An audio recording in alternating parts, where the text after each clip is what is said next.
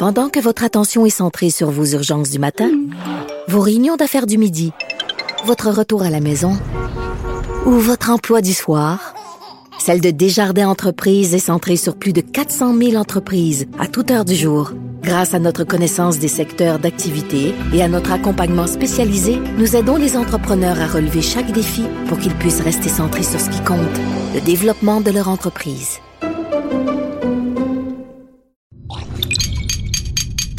Cube Radio.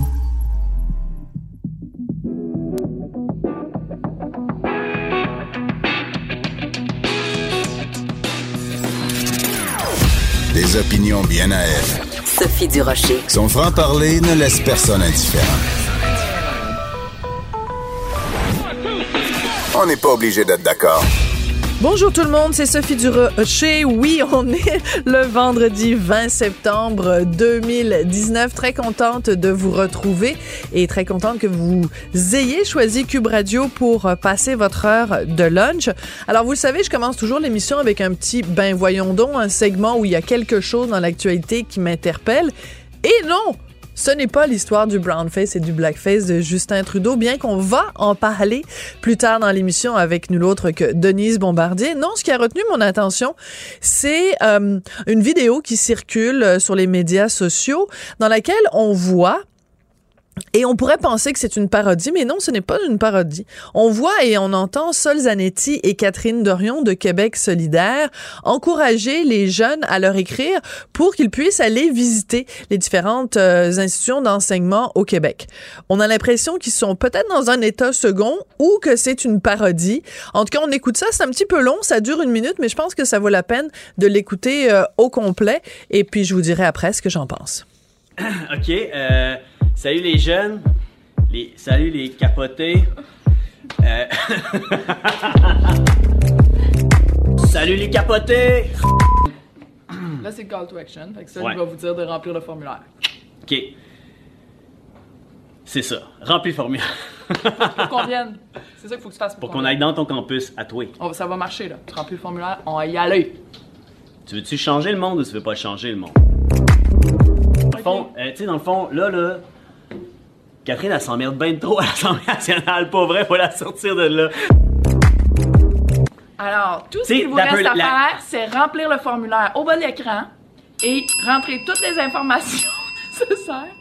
Et ensuite, c'est sûr qu'on va se rendre sur vos campus. Euh, Est-ce que ton campus, il va être plus soulevé si on y va pas que si on y va? Puis est-ce qu'il va être mieux s'il est plus ou moins soulevé? C'est compliqué comment j'ai formulé.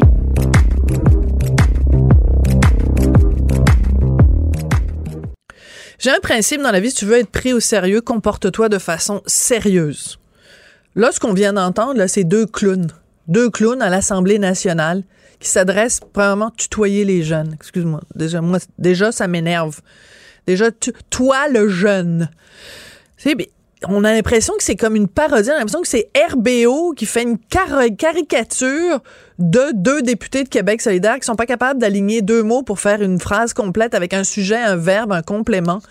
Tu sais, si vous voulez nous montrer vos bloopers Québec solidaire, ça peut être drôle, mais quand vous faites un message sérieux qui s'adresse aux jeunes, je sais pas, un peu de professionnalisme, un peu de, un peu de tenue, un peu de, c'est quoi ça? Solzanetti, qui, on a l'impression soit qu'il est dans, soit qu'il a trop bu ou qu'il a trop abusé des substances de Justin Trudeau?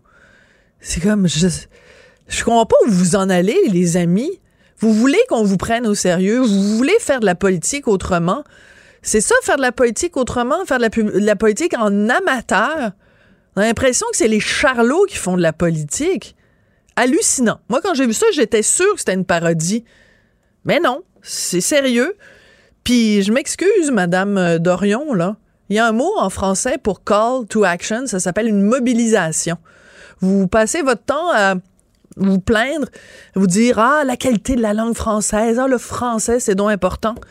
Ben je veux dire apprenez donc les mots en français pour dire les choses que vous voulez dire. Si vous voulez mobiliser les jeunes, faites un appel à la mobilisation. Call to action là, je sais pas. Je pense qu'il y a des, traductions pour ces mots-là. Puis s'adresser aux jeunes en les traitant de gang de capotés. Je veux dire, c'est vraiment, là, t'essayes d'être yo. Je veux dire, portez donc des culottes à baisser puis qu'on voit euh, vos, vos, boxers en dessous, tant qu'à y. Zanetti, pour bien nous montrer à quel point vous êtes yo. Je trouve ça lamentable et déplorable. Vraiment, là, c'est déprimant. Si c'est la seule chose que vous avez à dire aux jeunes, je sais pas, ça, me, ça, me- ça ne m'impressionne pas. En tout cas, ça me fait pousser un très gros, ben voyons donc. Chroniqueuse et blogueuse au Journal de Montréal. Sophie Durocher. On n'est pas obligé d'être d'accord. Vous connaissez bien sûr l'expression autre temps, autre mœurs, une façon de dire que bon, chaque époque a ses règles, chaque époque a ses, euh, a ses dictats et qu'on peut pas dire euh, euh, évaluer, disons, des gestes qui ont été posés euh, il y a 20 ans ou il y a 30 ans ou il y a 40 ans selon les critères d'aujourd'hui. En tout cas, c'est un petit peu dans cet esprit-là que ma collègue Denise Bombardier a écrit sa chronique de ce matin sur Justin Trudeau qui s'intitule en fait Autre temps, autre mot. Parce que oui, il y a des mots qu'on utilisait il y a 30 ans, il y a 100 ans, qu'on n'utiliserait pas aujourd'hui. Alors on peut pas, euh, il faut pas non plus euh, faire du révisionnisme historique. Denise Bombardier est au bout de la ligne. Bonjour Denise, comment allez-vous? Et ça va très bien. Et euh, votre émission, on, on peut pas, vous n'êtes pas obligé d'être d'accord, mais avec ce que j'ai entendu tout à l'heure, de votre commentaire était vraiment parfait sur ce- cette espèce de. C'est pas une langue qui parle. Non. C'est une, c'est une, c'est une espèce de, c'est une espèce de jargon euh, qui euh, ad- d'adolescent en fait, d'adolescent.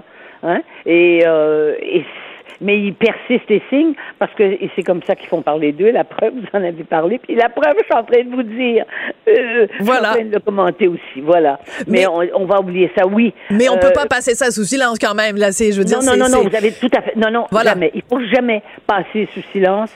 Euh, et c'est un combat de tous les jours. euh, La, la, la, la façon dont on déconstruit la langue au Québec, c'est impossible. Et surtout pas des gens qui sont sont élus, qui sont dans une fonction qui doit être euh, respectable et respectée, voyez-vous. Mhm. Oui. Bon, alors je veux juste faire une précision sur Oui. ma chronique de ce matin. Moi, euh, pour des raisons de, de, de- d'horaire, moi j'ai fait ma chronique à 7 heures hier matin, donc avant euh, la conférence de presse de Trudeau et avant donc que les commentaires sortent. Et, et les commentaires, ce que j'ai fait moi, je- après ça, ça s'est exprimé.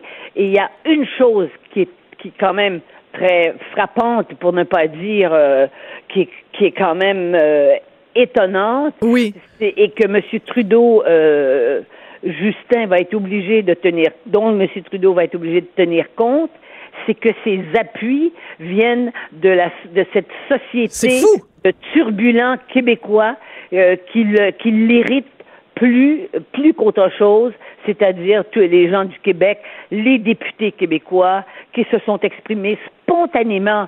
euh, en- et au fond, il a des appuis de cette société qu'il prend de haut avec arrogance euh, et, et qu'il traite euh, évidemment de raciste dans sa vision multiculturelle de prophète de, de prophète et de gourou de la- du multiculturalisme.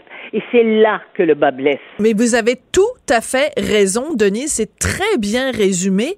C'était absolument frappant de voir hier Ah, le Québec, société distincte, dans sa réaction au blackface de, de, de Justin Trudeau.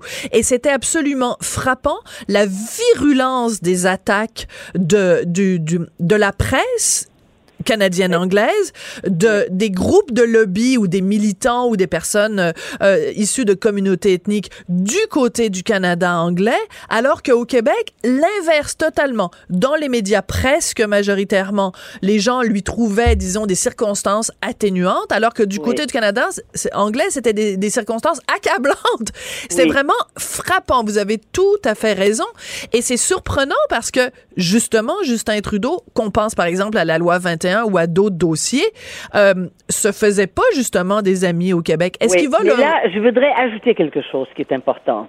C'est que si vous avez remarqué, euh, les, les, ceux qui ont parlé au nom des Noirs, mais en fait, je sais au- combien de Noirs. euh, oui, Dan. Phillips, la Ligue des Noirs. Oui, et d'autres racisés qui sont intervenus dans le débat au moment de la, au moment de la pièce euh, de Robert Lepage.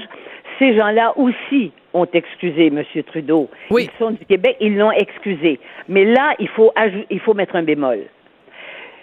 Et là, on va juste euh, jouer un petit jeu. Oui. Ça va faire plaisir à M. Trudeau parce que c'est ça qu'il aime jouer. Tout à fait. Euh, si ça avait été ah, je sais où vous en allez. Oui.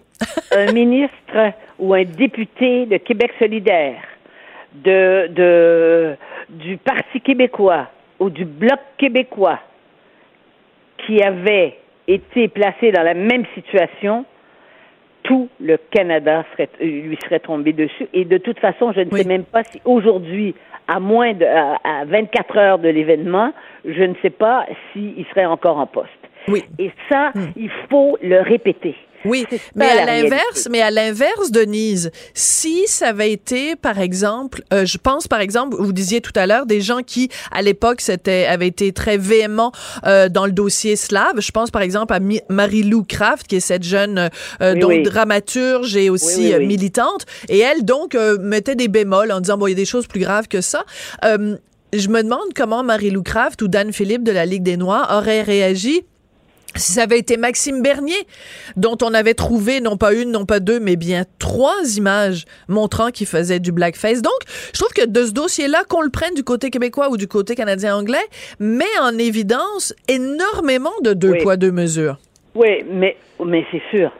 Et, ça- et, et, et tous ces gens euh, qui actuellement, euh, évidemment, sont tous, sont tous euh, très, très critiques euh, de Justin Trudeau et de ce qu'il a fait, et on, je pourrais y revenir quand même, si c'est quand même pas vertueux ce qu'il a fait, mais euh, tous ces gens-là ont prononcé des mots contre les Québécois durant le débat sur le projet de loi 21, des mots qui étaient plus qu'offensants. Qui- Diriez-vous, diriez-vous, Denise, excusez-moi de vous interrompre, diriez-vous que c'était des mots racistes? Mais quand c'est quand on traite tout un peuple euh, de de de d'islamophobe ou, ou de xénophobe, eh bien, c'est oui, c'est une discrimination raciste, pas au sens de la race, mais au, au sens quand même de la société québécoise euh, majoritaire. Oui. Je Ah, on va parler comme ça. Pour se comprendre, on est obligé de toujours faire des, euh, des circonlu- circonlocutions. Puis euh, justement, on, on marche sur des œufs quand on, quand on parle avec des mots, n'est-ce pas? Tout à fait. Bon, et ça fait partie de la rectitude politique actuelle. Mais il y a une chose qui me frappe parce qu'il y a beaucoup de lec- il y a beaucoup de lecteurs, il y a beaucoup des lecteurs de- journal et beaucoup de gens. euh, on le voit aussi euh, ailleurs euh, dans les médias.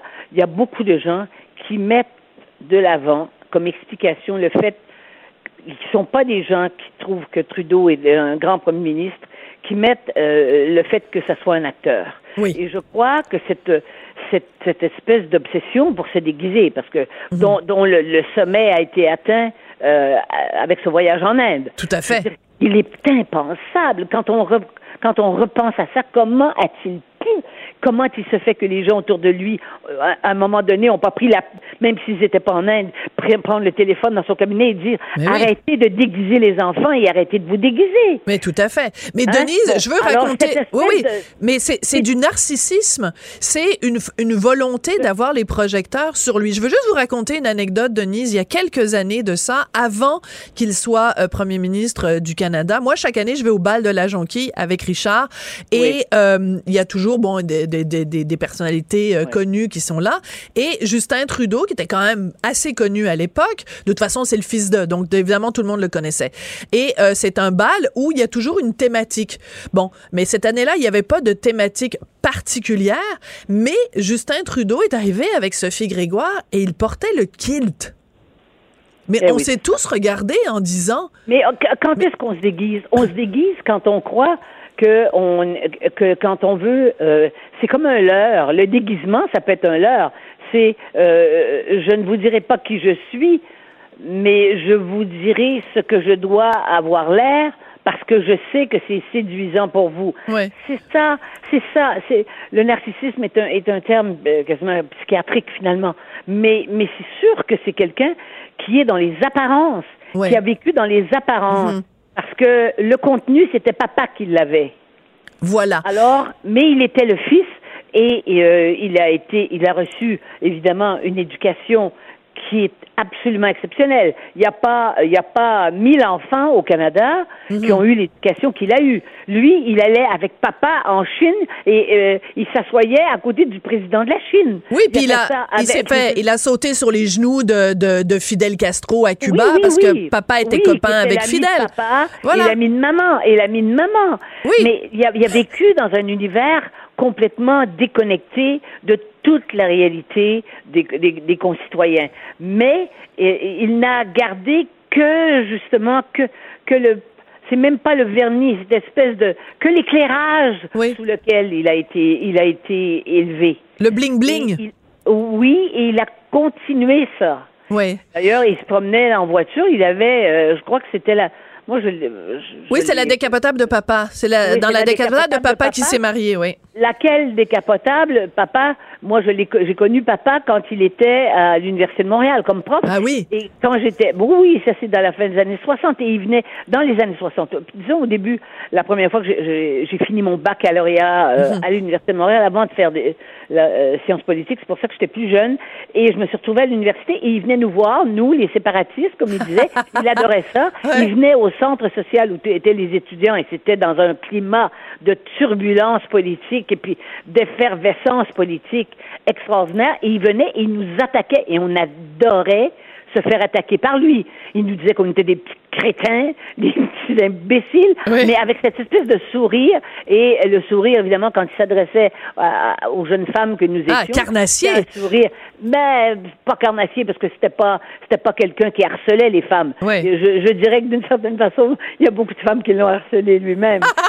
Très bien dit, ouais. Franchement. Mais on voyait bien que c'était un jeu pour lui. Oui. Mais, mais, euh, Mais Denise, est-ce que c'est possible? On va, on faire de la, exemple. oui, on va faire de la psychologie à Saint-Sou, si vous permettez. Est-ce que c'est possible? Imaginons quand même ce jeune, ce jeune Justin qui, euh, dont le père est une figure si emblématique, si rayonnante. si- Comment fait-on sa place dans la vie quand on est le fils d'un monument? Ben, il faut je vais qu'on vous dire, une- je vais vous répondre tout de suite. On ne suit pas les traces de papa et on s'en va en dehors de la politique. On devient un grand médecin qui devient un grand chercheur qui trouve un médicament. Je veux dire, moi j'en connais en Europe des gens, des, des enfants de. Et ce sont, j'en connais deux en particulier, dont un est un grand chercheur de renommée internationale.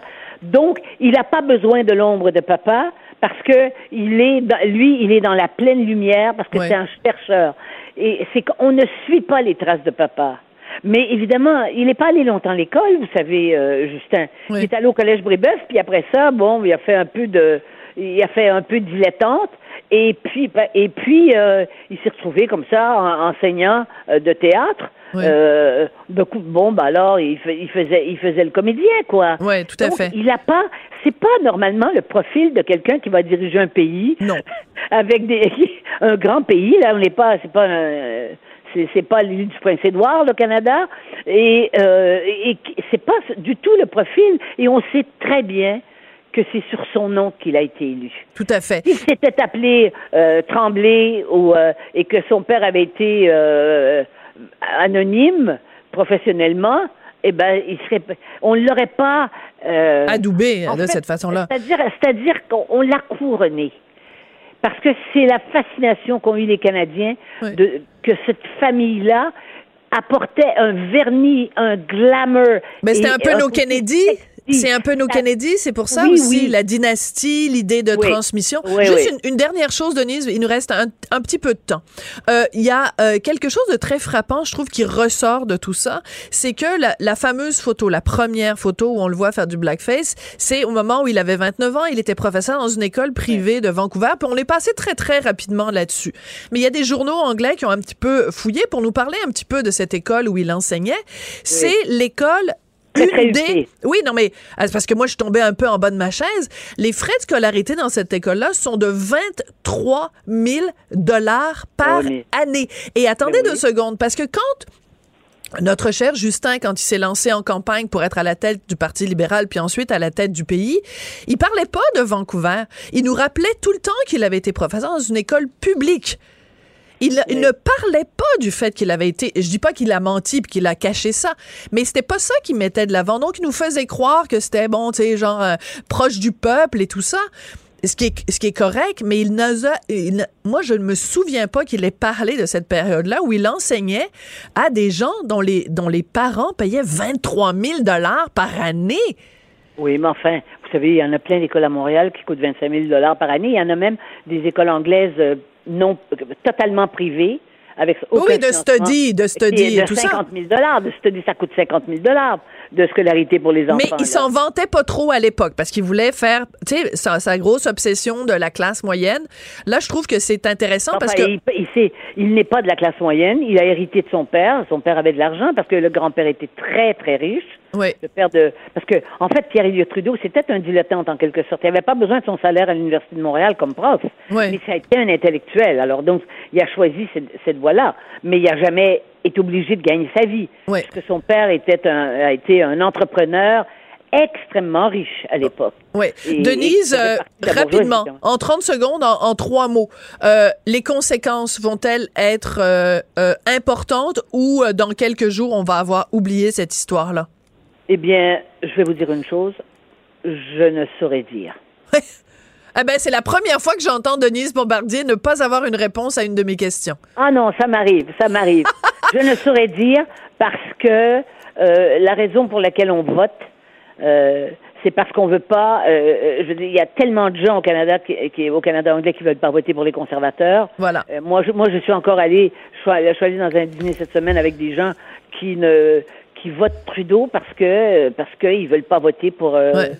Ils veulent pas que ça soit les, les conservateurs. Anything but cheer, anything but cheer, c'est sûr. Voilà, Merci ça. beaucoup, Denis. Ça a été vraiment un très grand plaisir. Et je vais noter la date quand même, 20 septembre 2019, la première fois que je pose une question à Denise et qu'elle et qu'elle me dit qu'elle est sans mots. Alors, je pourrais mettre ça dans mon tableau de chasse, dans mon CV.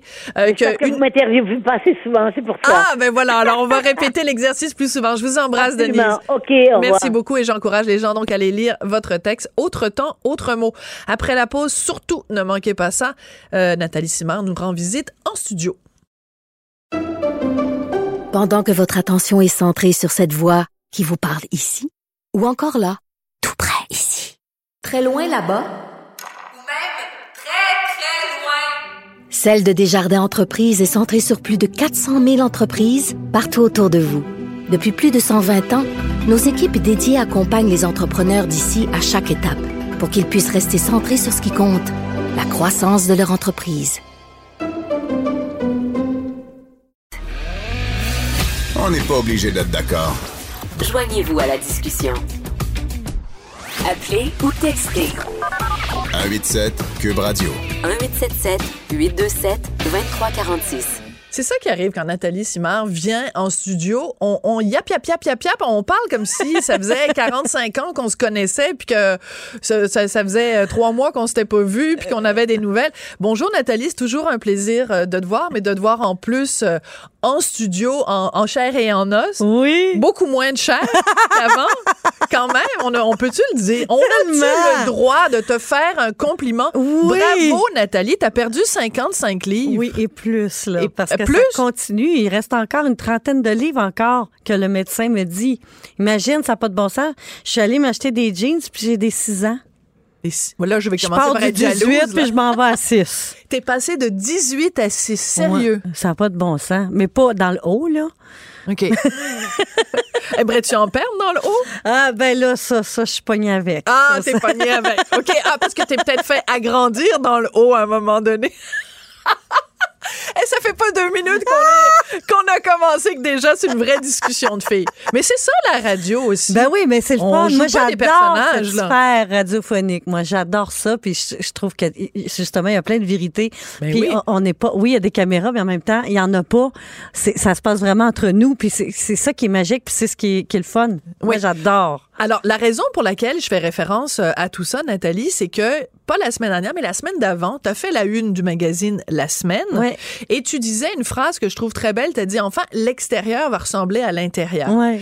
Et il y a des mauvaises langues, des gens qui ont dit, ah, ben là, pas d'affaire à dire ça. Puis là, elle, est- elle fait une équivalence entre le fait de mincir puis d'être bien dans sa peau. Puis faut, quand on est gros, il faut être bien dans sa peau.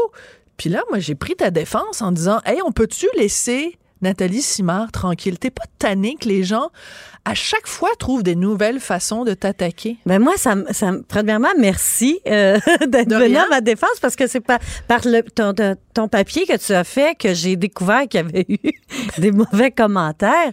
Et lorsque j'ai vu ça, j'ai fait, je me suis mise à rire sérieusement. Et puis parce que je me posais la question parce que je, je suis allée à, à Tout le monde en parle euh, en janvier, février euh, dernier et j'avais vraiment, tu sais, je faisais 235 livres là. Et euh, en plus, quand si on calcule qu'on on rajoute un 10, un 10 De la livres masse à la musculaire. télé, à- Ouais. non, un 10 Ah, livres à la télé. Ouais. Alors, puis il y avait eu plusieurs commentaires, dont un, entre autres, qui avait dit Mon Dieu, la Simon, arrête de grossir, tu vas péter ma TV. Mais j'en reviens pas que ça te fasse rire. Aujourd'hui, oui. Oui, OK. Mais à, à- à l'époque, mais je trouve ça mais tellement drôle, mais tellement méchant en même temps.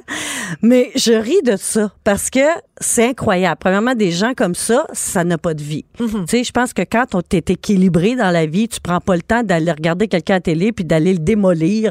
C'est parce que t'es malheureux. Et, et moi, je dis tout le temps, les mauvais commentaires qu'on me donne, je, je fais miroir. Alors, ça vous revient, moi, ça ne m'appartient pas. J'ai compris ça avec la cinquantaine. Mais quand quelqu'un te dit euh, le fait d'aller dans un magazine puis de parler du fait que le de perdre du poids ça a été bon pour toi quand les gens te traitent de grossophobe. Ben oui, non, non, Dis- non, non. Dis-moi pas que ça te fait rire ça. Non, non, mais ça, ça vraiment, là, ça m'a, ça m'a vraiment surprise, premièrement, parce que je dis, ça n'a pas de bon sens. Oui, j'ai ri à quelque part, euh, Sophie, parce que j'ai dit, c'est, c'est n'importe quoi. Tu sais, tu dis, là, je me demandais, après la perte de poids, j'ai hâte de voir qu'est-ce que ces gens-là vont, les méchants, qu'est-ce qu'ils vont dire. Et, et voilà, hein, je ça- suis devenue grossophobe. Fait que là, Non, tu mais c'est impressionnant, quand, là. Quand t'étais en surpoids, tu te faisais dire t'es tellement grosse. grosse qu'elle va faire exploser ma télé. Là, tu perds du poids, puis on dit taillez les gros. Ben, Ben là, oui. branchez-vous, Ben non, Montadine. ça n'a ça, a pas de bon sens parce qu'à un moment donné, il faut être logique. Là. On- Ouais. on- il, faut comprendre aussi le phénomène des réseaux sociaux. Il faut comprendre que aussi cette nouvelle-là, euh, moi j'ai fait une petite vidéo, ça a atteint deux- près de 200 000 Wow. vues. Alors, euh, on, on comprend que tu sais c'était une pub qui était à la télé. Alors, il y, il en a qui se sont appropriés cette nouvelle-là justement parce qu'ils ont vu que ça a attiré beaucoup l'attention du public. Donc, ils se sont servis de ça. Mais je suis loin d'être grossophobe. Euh, je- regardez, moi, j'ai eu des rondeurs et je l'ai fait pour moi, pour ma santé, aussi pour mon retour sur scène. faut comprendre que je suis un personnage public. Ça a été très difficile. La prise de poids, ça s'est fait au fur et à mesure que les années ont avancé et c'est par rapport à mon passé, à, à- à ce que j'ai vécu. J'ai- Je me suis installé une protection de chair euh, pour ne pas être désirable. Malgré tout, mon mari m'a tout le temps trouvé bien belle, même à 235 livres. Ben, t'as fait un enfant, fait que t'as été au moins désiré. oui, ça c'est clair. Tu sais, il y a un gars qui a voulu te faire un enfant, Oui. fait que t'étais. Oui, Donc, dans le temps, j'étais plus mince aussi. Il faut, faut, faut comprendre. Là, non, mais ce que je veux dire, c'est que c'était une protection Oui, contre vraiment. un homme Oui. puis une relation sexuelle. Donc, ça t'a pas empêché quand même d'avoir une vie sexuelle. C'est ça que non, je veux dire? Oui, non, effectivement, mais quand même, c'est une vie sexuelle particulière. Oui. Mais cela dit, euh, euh, aujourd'hui, je suis vraiment contente d'avoir passé à l'action, d'être allée chercher de l'aide à cet effet-là, parce qu'à 50 ans, c'est beaucoup plus difficile de perdre du poids. Euh, J'avais un retour sur scène. C'est très important quand tu reviens sur une scène, tu es un chanteur, faut que tu sois en forme, faut que tu aies un bon cardio. Ben, c'est physique, chanter. C'est très physique. Comme mon coach vocal me dit, c'est un miracle de chanter. On est venu au monde pour grogner. Si elle dit, si je te ramène au temps des, des hommes des Cro-Magnons, c'était Ouais. ça. Alors, chanter, il y a très peu de muscles dans, dans la gorge. Alors, il y a les cordes vocales qui sont considérées comme un muscle, mais ça prend les grands muscles aussi pour pouvoir. C'est un miracle de sortir un son. Donc, es-tu en train de me dire que tu chantes mieux, plus mince? Ben, je vais dire que j'ai dû re- replacer ma voix. J'ai beaucoup plus de coffres. Effectivement, ça va super bien vocalement. Je suis en forme comme j'ai jamais été. Je chante tous les jours. J'ai un entraînement vocal tous les jours que je fais. Et, et vraiment, c'est dans le but d'être, d'avoir, parce que, tu sais, les cordes vocales, c'est un muscle. Moi, j'ai, longtemps, je, j'avais pas été sensibilisée à, à, à, à- à ces muscles-là. Euh, C'était de l'acquis pour moi. Alors, tu sais, c'est comme, tu demandes pas à un danseur de faire la split sans réchauffement. Bien sûr. C'est la même chose pour les cordes vocales. Alors, je me suis vraiment intéressée à qu'est-ce qui se passait dans ma gorge pourquoi je chantais, pourquoi c'était quoi? Alors, je suis allée vraiment chercher une perle euh, du nom d'Isabelle Trottier et, elle m'a, vraiment aidée, ce qui est une cantatrice. Elle a fait beaucoup de spectacles et, vraiment, ça, ça m'a apporté énormément. Et effectivement, la perte de poids je, euh, apporte ça. Le docteur Gagné m'avait, me l'avait dit, tu vas avoir plus de coffres. Alors, je suis vraiment contente. Et le, le coach de champ me dit, Isabelle m'avait dit, Nathalie, il faut tout replacer ça parce qu'effectivement, on perd un peu nos repères. Ben non, parce qu'avant, je m'appuyais sur quelque chose. Maintenant, là, j'ai perdu beaucoup de poids. Alors, c'est vraiment de replacer toute cette, Mais de reprendre contact avec ton propre corps. en fait. Exactement, exactement, parce que la perte de poids est tellement rapide que des- je, je fais des sauts tous les matins dans le miroir. Tu sais. Quand tu te regardes, tu reconnais pas, tu dis, coudon, c'est qui la blonde C'est là, qui est chez nous?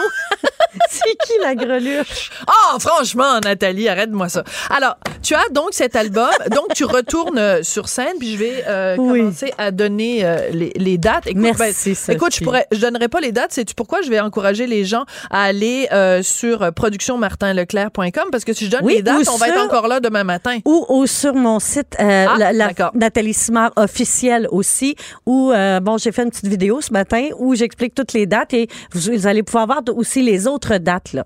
Mais quand même, je vais quand même être à Montréal le 11 novembre pour la grande première médiatique. Et je suis très touchée parce que tu vas avoir droit à ce qui est dans le domaine musical quand même une consécration, une émission complète en direct de l'univers. Ah, ça, là, je, je suis... Quand tu as eu l'appel de France Baudouin, tu as dû dire Ah, j'avais les larmes aux yeux, sincèrement. Sérieux? Ah oui, quand Oui. j'ai reçu le, le, le, le questionnaire, là, qui ça, ça a l'air facile, mais c'est très compliqué à remplir.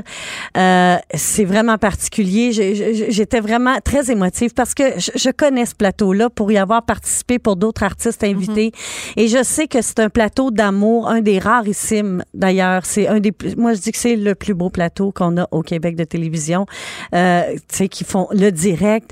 Euh, ils sont vraiment chaque personne qui y travaille sont là pour les bonnes raisons, puis c'est toujours agréable d'être là. Mais moi, j'y ai vu quelque chose. Je me disais, Nathalie, elle l'a eu difficile. Bon, évidemment, le passé qu'on connaît, ce qui t'est arrivé, tout ça. Puis justement, ce dont on parlait tout à l'heure, des gens qui t'ont attaqué, des gens qui t'ont critiqué, des gens qui t'ont caricaturé, des gens qui t'ont ridiculisé. Puis je me disais, le fait qu'elle aille en direct de l'univers, ça doit quand même être une petite... En quelque part, tu dois te dire, hey, vous tous là, qui avez ri de moi, regardez-moi bien aller parce que moi, je m'en vais au show de France Baudouin, puis c'est moi la vedette. Il doit y avoir un peu de J'ai ça pas, quand j'ai pas de vengeance. Ça m'a jamais habité parce que je veux pas nourrir. euh, c'est- facile d'aller là, mais je, je suis tellement pas là. Moi, je suis beaucoup plus dans la gratitude Hmm. et de chaque chose en son temps. Il y a quelques années, tu sais, je veux dire, j'étais pas super bien. Tu sais, j'étais insécure. J'avais encore de la peine. J'avais encore des souffrances. Tu sais, ça prend du temps Hmm. de, avant de tout replacer dans notre vie. Tu sais, ça fait 15 ans de, que j'ai décidé de sortir de ma prison, mais on règle pas une vie en, en quelques années non Ouais. plus. Tu sais, ça prend Donc, il y a temps. 15 ans, c'est vrai, il y a 15 ans, cette Ouais, année, ouais. que tu as, t'es sorti sur la place publique pour dire, pour dénoncer ton Exact. agresseur, Guy Cloutier. Euh, pendant qu'on se parlait, euh, avant que, que le- l'entrevue commence, puis si tu me dis si, si tu es à l'aise d'aller là, tu me parlais du documentaire sur Michael Jackson, sur les victimes présumées, puis tu dis, en regardant dans le visage de ces deux gars-là, je les ai crus. Je, connais le pattern. Sais, ils sont pas originales, les abuseurs. Hein. C'est- Ils sont tous pareils. Ils s'y prennent tous de la même façon. Puis le pouvoir et, et l'argent et tout ça, c'est ce que ça donne. C'est ce que ça donne. Cela dit, je veux pas m'éterniser sur le sujet parce que on, avec ce que l'on sait, mais euh, c'est d'une grande, grande, grande tristesse. Une Ouais. grande tristesse, mais en même temps, c'est une belle libération. Puis je leur souhaite vraiment beaucoup de bonheur. Mais tu les as crus. Ben oui. Oui. Parce que c'est comme s'il y avait un livre Abus 101, puis un mode d'emploi, puis tous les abuseurs utilisent le même mode d'emploi. Ben, c'est pas moi qui le dis. C'est pas moi qui le dis, mais c'est c'est effectivement ça. Ils, ils s'y prennent tous de la même façon, là. C'est clair. Oui. Alors, bon, comme tu disais, on s'éternisera pas sur ce sujet-là. Parlons de musique. Euh, sur l'album, donc, L'amour a pris son temps. Bon, on va écouter cette chanson-là. L'amour a pris son temps. D'accord, je le voulais juste dire, je ne l'aurais pas reprise, hein. Je l'ai pas revisité. C'est vraiment l'original de- dans le temps, là. D'accord. Ah, je pensais que tu l'avais revisité. Bon, Non. ben là, on l'écoute. L'amour a pris son temps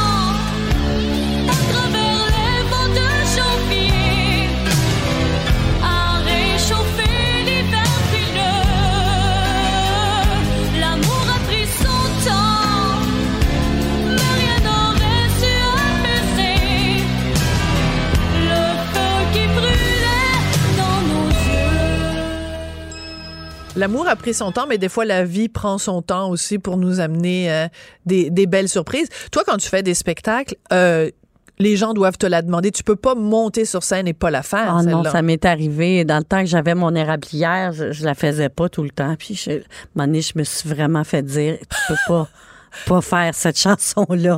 Alors là, j'ai compris qu'elle était réellement attachée à moi. J'étais contente de savoir ça, mais je pensais que c'était la danse des canards, moi. Fait que. Je suis bien, bien heureuse que ce soit L'amour a pris son temps, qui est à quelque part une chanson qui m'a été prédestinée. Puis qui, a été- qui est prédestinée aujourd'hui quand on regarde tout le parcours Ouais. et la tournée qui s'en vient, l'amour a pris son temps. C'est vraiment ça. Dans, dans les deux sens, tu sais, ça fait que c'est particulier. Puis Dirais-tu l'amour de soi a pris son temps Ouais, aussi? aussi, tout à fait. Dans, dans toutes les sphères, là, les deux sens, c'est c'est exactement ça. Qu'est-ce Ouais. que ça prend comme travail sur soi pour que tu regardes la Nathalie Simard dans le miroir puis tu dises, toi, je t'aime? Hmm. Oh mon Dieu, Euh, ça, ça a pris du temps. Ça a pris du temps, puis c'est de d'enlever justement toutes les barrières, de, de, de se pardonner soi-même, de se dire, regarde, c'est possible, tout est possible. Euh, puis c'est surtout d'autant plus difficile quand tu es une personnalité connue qui, a vécu toutes ces, affaires-là.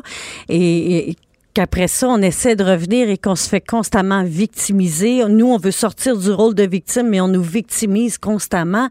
Alors, ça devient lourd. À un moment donné, on a juste hâte que tout le monde m'en rame dans le même sens. Ouais. Et là, c'est ce qui se passe depuis, depuis un bon moment. Puis ça, vraiment, j'apprécie parce que je suis tellement pas quelqu'un qui se victimise. Euh, j'ai jamais été dans ce rôle-là. On m'a mis dans un rôle. Hein. Il y a une personne qui me fait victime de lui et c'est Guy Cloutier, on le sait tout. Mais moi, j'ai pas choisi d'être comme ça. Moi, je suis une survivante, je suis une battante, je suis une personne qui est positive. Moi, je me lève le matin, puis je suis contente de me lever, puis je, je, je, je m'apitoie pas sur mon sort. J'avance, je fonce. J'ai une enfant, j'ai un exemple à donner et je me base là-dessus. Moi, j'avance euh, dans le bonheur, puis dans la gratitude. Puis aujourd'hui, c'est ce que je ressens, c'est que tout va. Là, j'ai l'impression que oui, je suis maître de mon bateau, mais que j'en ai une gang qui rame dans- avec moi dans le bon Dans sens. le même sens. On fait Dans plus de même sur sens. place. Là. Ça avance, ça y va. Ce qui est très chouette dans, dans cet album, qui sort aujourd'hui d'ailleurs, Oui. euh, c'est que il y a un, un cahier souvenir. Enfin bon, tu sais, ben, il y a toujours évidemment des, des, des, des, des trucs avec, dans, Oui. dans les, dans les. Voyons, je vais finir par le dire. Correct. Hein? Dans petit- les CD, c'est comme un petit livret un petit livret avec plein Mais de là, photos. écoute, j'étais extrêmement émue. Moi, j'étais pas au Québec dans ces années-là. Je suis arrivée au Québec en 77. OK. OK? Et là, je regarde toutes les photos de toi, une petite fille. C'est une glace au soleil, Ouais. des photos de toi avec euh, Lionel Richie, des photos de toi, la guerre des Tucs, le village de Nathalie. Nathalie chante pour ses amis. Je me disais, c'est qui cette petite fille-là? Puis tous les drames que tu vivais. Je- pourquoi tu as choisi de mettre toutes ces photos-là dans le, dans, le, dans le petit livret? Ça fait partie de ma vie. Je peux pas l'effacer. Je peux, je peux pas dire ça existe plus. Et je, je peux pas faire ça au public non plus. Mhm. Parce que c'est important. Moi, moi, je suis passée à autre chose. Puis je pense que euh, en regardant ce livret-là, on le comprend. J'ai existé, j'ai été une petite fille. Effectivement, on a connu mon drame parce que j'ai décidé d'en parler. Puis j'ai décidé de me libérer de cette prison-là. Euh, mais elle a existé, elle est là. Puis aujourd'hui, ben j'en prends soin. Puis aujourd'hui, pour revenir à ta question, ben je suis capable de lui dire je t'aime. Puis maintenant, on va s'amuser ensemble. on va avoir du fun. On va s'accomplir. Puis il n'y a plus personne qui peut nous empêcher de. Moi, j'ai le goût de chanter du Prince. euh, je vais chanter du Prince. j'ai le goût de chanter du Melissa Etheridge. C'est ce que je vais chanter. Il n'y a plus personne qui va m'empêcher de rien. Alors, on s'amuse ensemble. Puis c'est ça la beauté. Puis il faut tellement euh, prendre son passé, peu importe de qui il est, parce que je pense que je suis pas toute seule là, à avoir Ouais. vécu toutes sortes d'histoires. Puis tout le monde vit des choses dans leur vie. Mais je pense que l'important, pour grandir, pour évoluer dans ça, c'est- à quelque part de- d'accepter d'accepter puis de dire et le lâcher prise maintenant c'est terminé je me suis libérée de ça au grand jour euh, puis je suis en paix. Je suis en paix. Écoute, s'il faut que je regarde une photo de moi quand j'étais petite puis que je pleure à chaque fois, là, on n'est pas sorti du bois. plus. Ben là, je, je- regarde, On n'est pas sorti de l'érablière. je m'enferme puis je vais aller cueillir des pommes là euh, sur l'île d'Orléans. Tiens. Tu sais, je veux dire, c'est ça. euh, je veux dire, à un moment donné, il faut, faut arrêter de. Non, je suis tellement plus là-dedans. Puis je trouve qu'il faut voir autre chose. Il faut voir autre chose. Et, et- et l'autre chose, moi, que je vois, ben, je me suis fait poser une question aujourd'hui, puis c'est ça. Quand je ferme mes yeux, ce que je retiens de tout ça, c'est quand le public me dit merci, as bercé mon enfance. C'est fou, hein? Et ça, pour moi, c'est le plus beau cadeau parce que on sait comment c'est précieux l'enfance. Mm. Tout se passe entre 0 et 5 ans. Et on sait que c'est très déterminant pour la suite des choses. Puis comme je dis souvent, c'est plus facile de construire un enfant fort qu'un adulte brisé, que de réparer un adulte brisé. Mm. Alors pour moi, j'ai fait partie, parce que des fois, c'est des docteurs qui me disent t'as bercé mon enfance. Des fois, c'est un hein? avocat. Des fois, c'est des gens que tu t'attends pas qui, qui vont te dire ou te, te confier ça. Alors, c'est très surprenant. Mais je me dis, waouh, j'ai fait partie de, ce- de ce docteur-là. Il est venu de médecin. Je l'ai inspiré dans sa vie. Puis ça, moi, je trouve ça touchant. Et que même tous les gens qui, qui, qui, qui m'approchent pour me dire merci ou tu m'as aidé, tu m'as sauvé la vie, gratitude. Merci la vie. Alors pour moi, c'est un cadeau pour mes fans, pour ceux qui, qui m'aiment et qui ont été là, toujours là pour moi, pour me supporter. Alors voilà le résultat aujourd'hui. Puis je, je me devais de faire ce petit livret qui est important pour eux.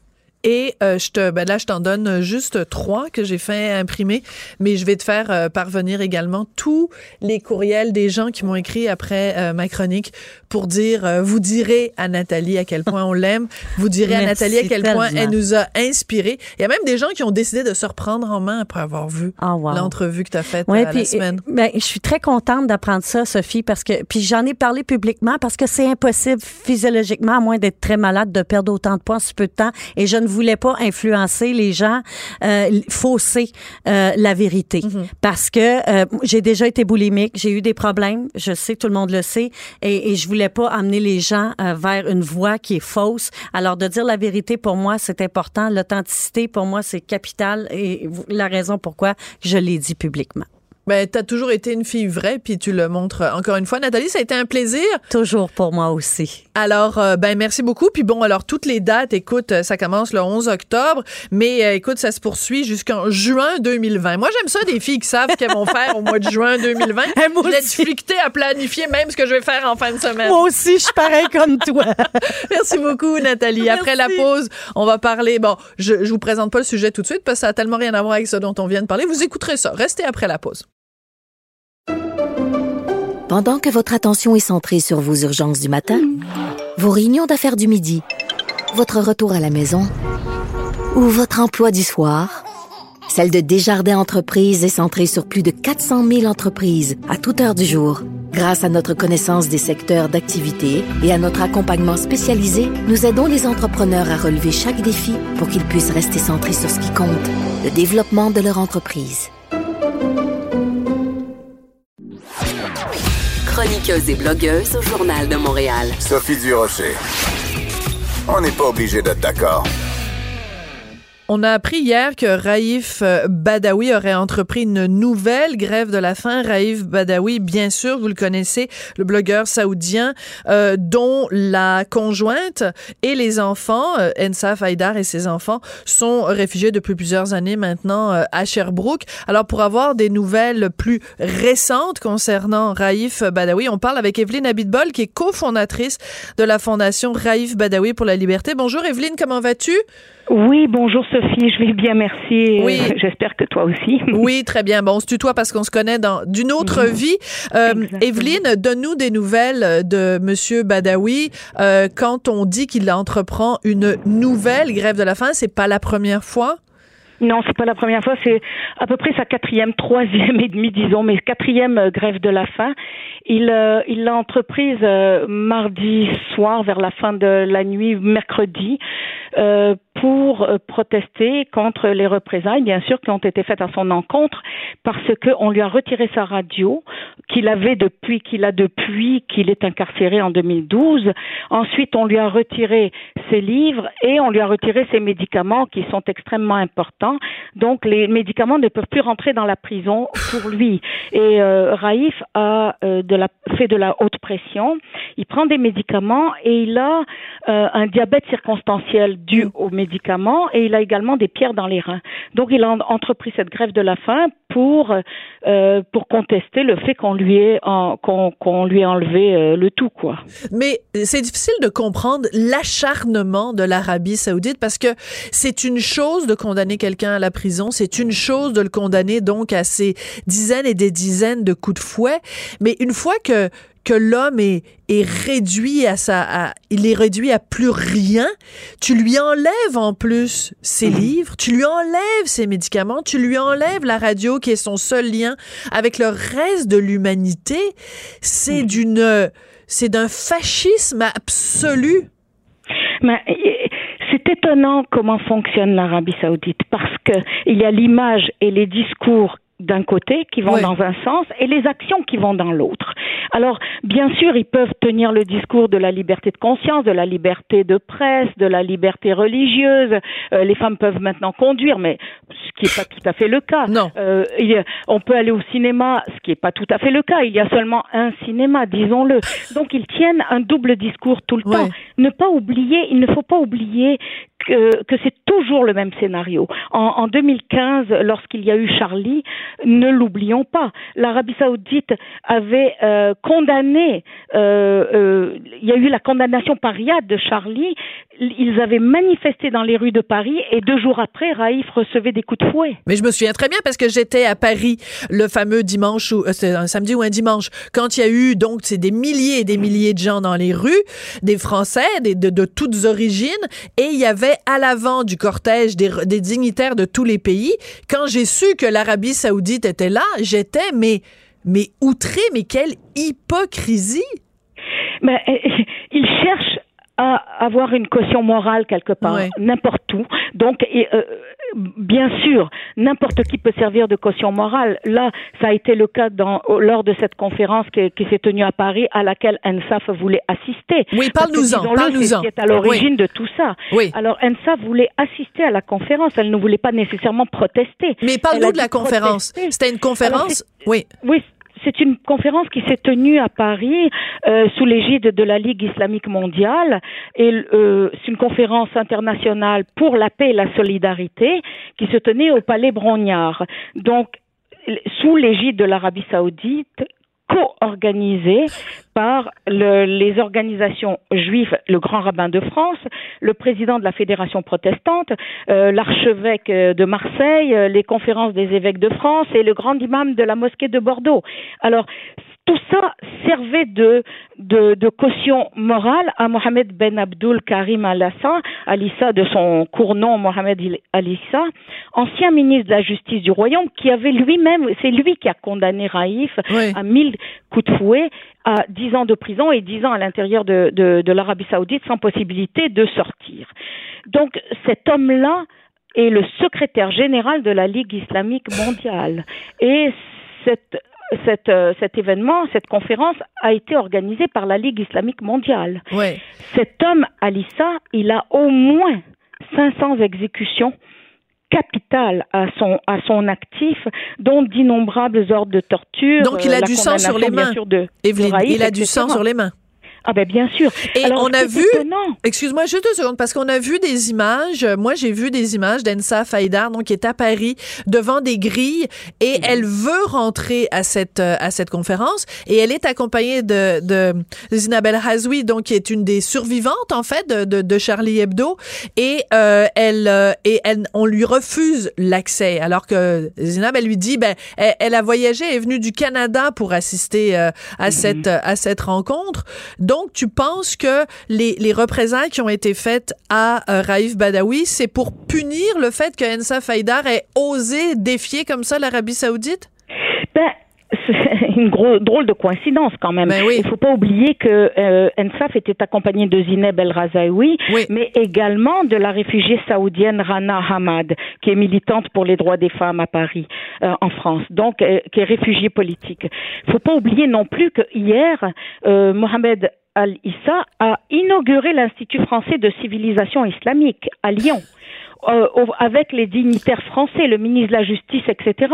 Alors si on regarde toutes ces photos-là sur Twitter et sur Facebook, il est présent dans une photo ou deux et toutes les autres photos dans les médias euh, ont été crottés, ont été coupés. On Ah. ne le voit plus sur ces photos-là. Ouais. Non. Et il n'est même pas interviewé pour l'inauguration de l'Institut français de civilisation islamique. Mais ce que Alors, tu nous montres, en fait, Evelyne, c'est les deux côtés, c'est-à-dire l'Arabie saoudite et euh, qui euh, commet les pires exactions et ça. qui, sur la scène internationale, et pas, pas, pas nulle part en plus en France, euh, pays quand même euh, des lumières, pays des droits et libertés, supposément, va faire le fanfaron puis se montrer euh, avec un beau, un beau visage et tout ça. C'est cette hypocrisie-là que vous voulez dénoncer. Mais en même temps, quand Ensaf Haïdar fait ça, elle- c'est, c'est toujours la question de, de, du, du risque et des, et des, des représailles. Est-ce que c'est une bonne chose qu'elle aille défier l'Arabie saoudite si le prix à payer après, c'est que euh, Raïf, dans sa prison, soit privé de droits? Bon, et ça, on a essayé de mesurer le tout. On essaye toujours de mesurer le tout. Mais est-ce que on peut laisser laisser passer euh, euh, un événement comme celui-là? C'est quand même impossible. La, la LIM, la Ligue islamique mondiale, c'est le bras droit diplomatique du royaume saoudien. Oui. Et, et, et, et Mohamed Alissa est le bourreau de Raïf. Il est le secrétaire général de cette Tout à ligue. fait. Alors, est-ce que Ensa va rester les, droits croi- les bras croisés et attendre? Ouais. Elle aurait voulu assister. À la fin, c'est tourné en protestation, mais elle voulait simplement assister à l'événement. Oui, très rapidement, parce que la petite musique que tu entends, c'est la musique de la fin. Mhm. Evelyne, très rapidement, nous, comme simples citoyens canadiens, qu'est-ce qu'on peut faire pour aider Raïf Badawi? Ben, euh, essayer de, prendre des positions, euh, en parler le plus possible. Et surtout, les, je crois que les médias ont un devoir de représentation parce que Raïf est quand même un journaliste international. Et euh, nous, comme Québécois et comme Canadiens, on ne peut que passer tous les messages et, et ne rien laisser passer à l'Arabie Saoudite en fait. D'accord. Et dénoncer ce qui se passe réellement. D'accord. Rapidement, Evelyne, si tu veux dire à Ensaf Haïdar, de lui, lui dire tout notre soutien et notre solidarité également dans sa lutte pour la libération de son mari. Merci beaucoup, Evelyne Merci à toi. Merci, c'est comme ça que se termine. On n'est pas obligé d'être d'accord. Euh, on se retrouve lundi. Merci. Pour écouter cette émission, rendez-vous sur cube.radio ou téléchargez notre application sur le Apple Store ou Google Play.